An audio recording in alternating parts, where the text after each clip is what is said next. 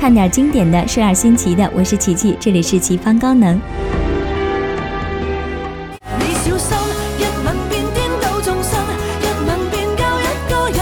今天分享的是《神探夏洛克》第三季的第一集《空灵救》。作为承前启后的转折章节，琪琪能坦白地说说自己的小感受吗？虽然夏洛克正式回归了，但是剧情很大程度上都在莫阳宫。小佳花费了不少精力跟小华重归于好，长达两年的假死，害得华生那么痛彻心扉，肯定不是三言两语就能蒙混过关得到谅解的。因此，无论是华生被神秘绑架，差点命丧火海，还是本集分量最重的车厢炸弹案，都成了浮华再续前缘的铺垫和手段。对于编剧如此煞费苦心。的安排，琪琪想，很多忠实剧迷恐怕会有点五味杂陈。虽然大家都心照不宣的明白腐是这部剧集的一个小亮点，但是，一旦上升到喧宾夺主的高度，就真的有点不太适合。毕竟，这是一部推理探案剧，而不是 BL 纯爱剧。浮华二人在合力破案的过程中碰撞出惺惺相惜的激情火花，作为主线剧情的一种调剂，自然无伤大雅。但若是连案子本身都沦为两人有爱互动的陪衬，那就另当别论了。豆瓣评分的小幅下滑，也算是观众在某种程度上表达。达了内心的不满，盐放多了，菜就没法吃了。除了浮华，居然连浮沫都简单粗暴到借用腐女的脑补强行按头。万万没想到，节操掉没了。捎带着我们超级可爱的法医小姐姐也未能幸免。她跟夏洛克在安德森的脑洞里亲密无间，这是无论支持哪组 CP 都不会漏风的节奏吗？虽然感激官方虚晃一枪的贴心发糖，但是推理弱化、剧情掺水的做法还是不能忍的。从第二季结局飞奔而至的绝大多数小伙伴想看的，并不是卿卿我我，而是想知道夏洛克天衣无缝的炸。死究竟是如何办到的？编剧也并非全无交代，只是这所谓的答案实在有偷奸耍滑的嫌疑。先是借着安德森成立的空灵救小组，通过天马行空的猜想去还原当时的场景，漏洞百出的推理也许可以非常牵强的成为观众自行寻求答案的参考。再到后来本尊出现在安德森的摄像头前，亲自讲述经过，那这个版本是否就是真相呢？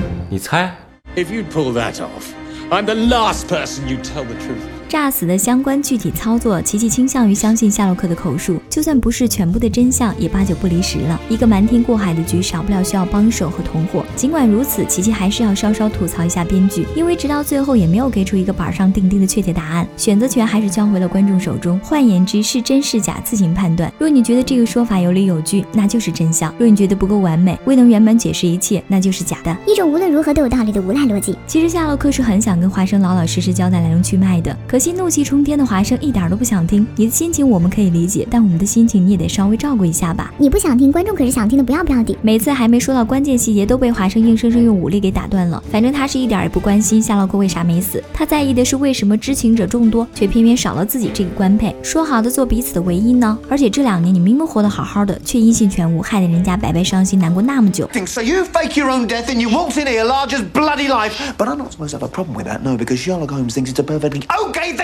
那么夏洛克为什么一定要费尽心机的让华生成为自己跳楼的目击证人呢？明知道那样做会对小华造成亿万点暴击，琪琪觉得应该是为了迷惑默娘遗留的地下网络恐怖组织。因为几乎全世界都知道浮华的关系有多铁，那么身为正宫自然就得经受别人无法承担的责任和痛苦。只有连华生都认为夏洛克真的死了，才能骗过敌人的耳目，这样小夏就能安心的在暗处行动，尽快找准对方要害，迅速瓦解敌方势力。至于为什么会一直隐瞒了两年，倒不是担心华生会一不小心走。走漏风声，只是演出来的，终究还是不如最为真实的表现更让人信服。与其事先串通合作演戏，还不如真情流露打动人心。所以只能牺牲你一个，幸福千万家了。小华，谁让你对他来说是如此与众不同呢？最特别的存在，你值得我等待。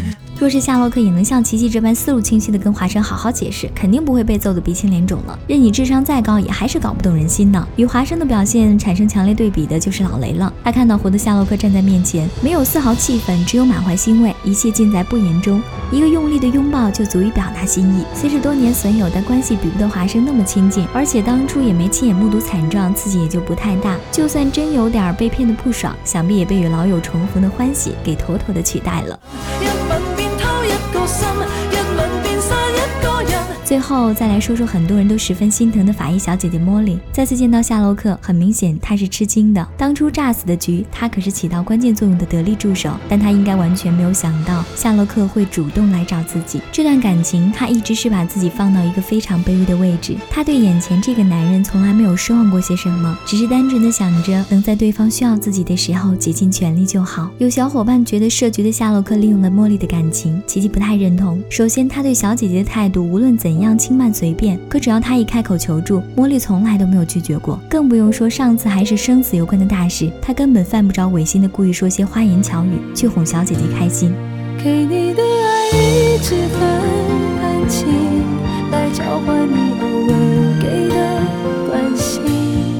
夏洛克确实是没有办法回应小姐姐的爱情，但不意味着小姐姐对他来说就不重要。对他真心以待的人，他心里有数；对他悉心照料的房东太太，都被他认定为自己人，更不用说日常被自己呼来喝去的小姐姐了。正是没把茉莉当外人，才会这么理直气壮。只是他潜意识里一直抗拒着感情的侵扰，因为担心这些会影响到大脑的理性思考，无意之中伤害到了别人也不自知。就连华生也有被他气到快吐血的时候。毕竟查案不能太过意气用事，虽然他的表现十分笨拙。完全不得章法，但归根结底，夏洛克还是眷恋着人与人之间的那点贴心温暖的小情感。I hope you be very happy, Molly Hooper.